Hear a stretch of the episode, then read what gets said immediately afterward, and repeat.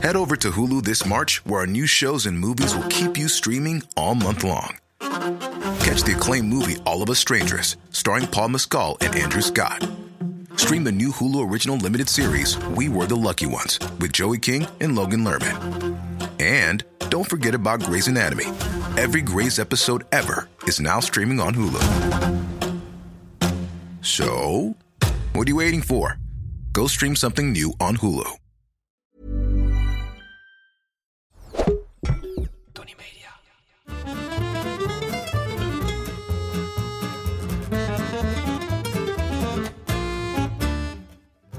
Ik ben Julius Jaspers en ik ben meer dan dol op eten. Iedere week pak ik 1 product uit mijn keukenkast en daar ga ik jullie alles over vertellen.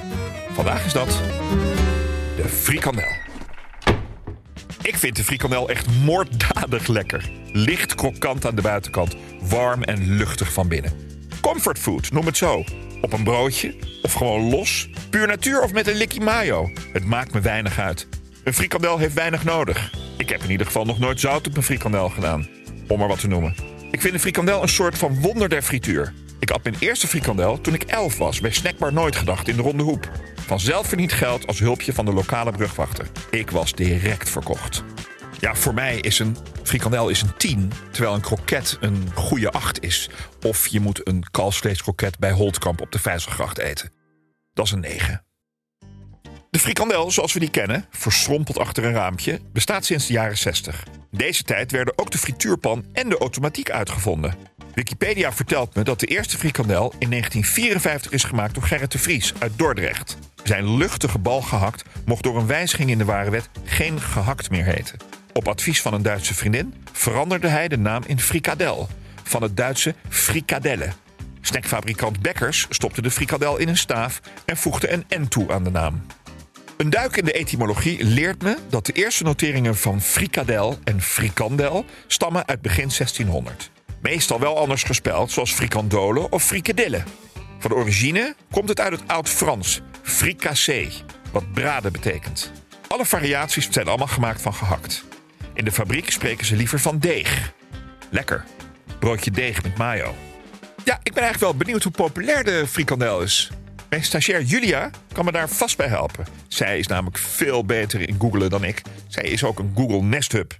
Oké, Google, hoeveel frikandellen worden er in Nederland per jaar verkocht? Er worden jaarlijks zo'n 600 miljoen frikandellen verkocht in supermarkten en cafetaria's. Gemiddeld eet een Nederlander 35 stuks per jaar. Holy mac, man, wat een hoop.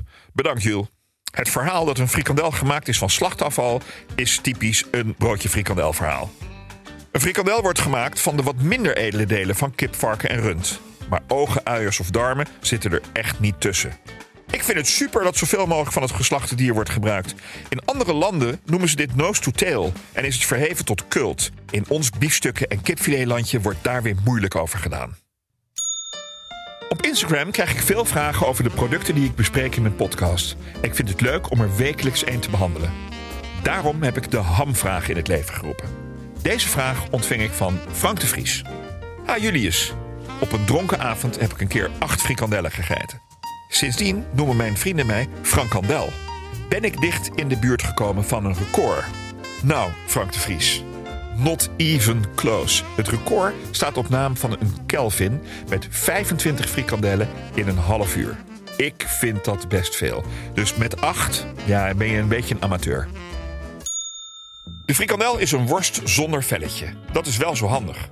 Het is namelijk niet verstandig om een worst met een velletje in kokend vet te gooien. Aangezien de kooktemperatuur van water een stuk lager ligt dan van vet, zal het vocht direct verdampen en op een vrij explosieve manier een weg naar buiten vinden. Dat geeft een spetterend resultaat. Een retourtje brandwondencentrum in Beverwijk. Nou ben ik daar ambassadeur van, maar we zien je daar toch liever niet. Een frikandel bakken is verder geen rocket science. Behalve als je een frikandel wilt bakken in de ruimte. Maar hier, on planet Earth, zet je de frituur goed heet, doe je de frikandellen erin en wacht je tot ze gaan drijven. Tot slot het geheim van de chef. Ik schuw de snackfabrikanten en bars beslist niet. Maar een slager die zelf frikandellen maakt, die heeft bij mij direct een streep voor. Mijn eigen slager Jan Maat maakt frikandellen. Erg lekker. Maar de frikandel van Slager Kusters in Margaten is een culinair orgasme. Tjemig de pemig, wat is die lekker. Zeker in combinatie met de spetterend frisse currymayonaise van Hans van Wolde.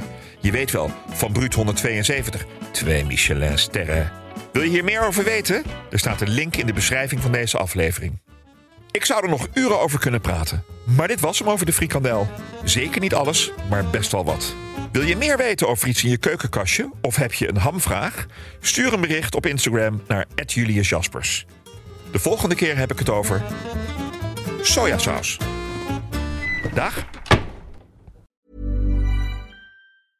In Aaf en Lies lossen het wel weer op. Bespreken we onze eigen problemen. En die van andere mensen. Want wat moet je nou met vrienden waar je geen zin in hebt? Kinderen die verslaafd zijn aan hun telefoon. Met verschrikkelijke schoonvaders. Of je seksverslaving. Je faalangst. We lossen het allemaal op. Dus ik zou zeggen, luister. Yes. Elke week zijn we er. Aaf en Lies lossen het wel weer op.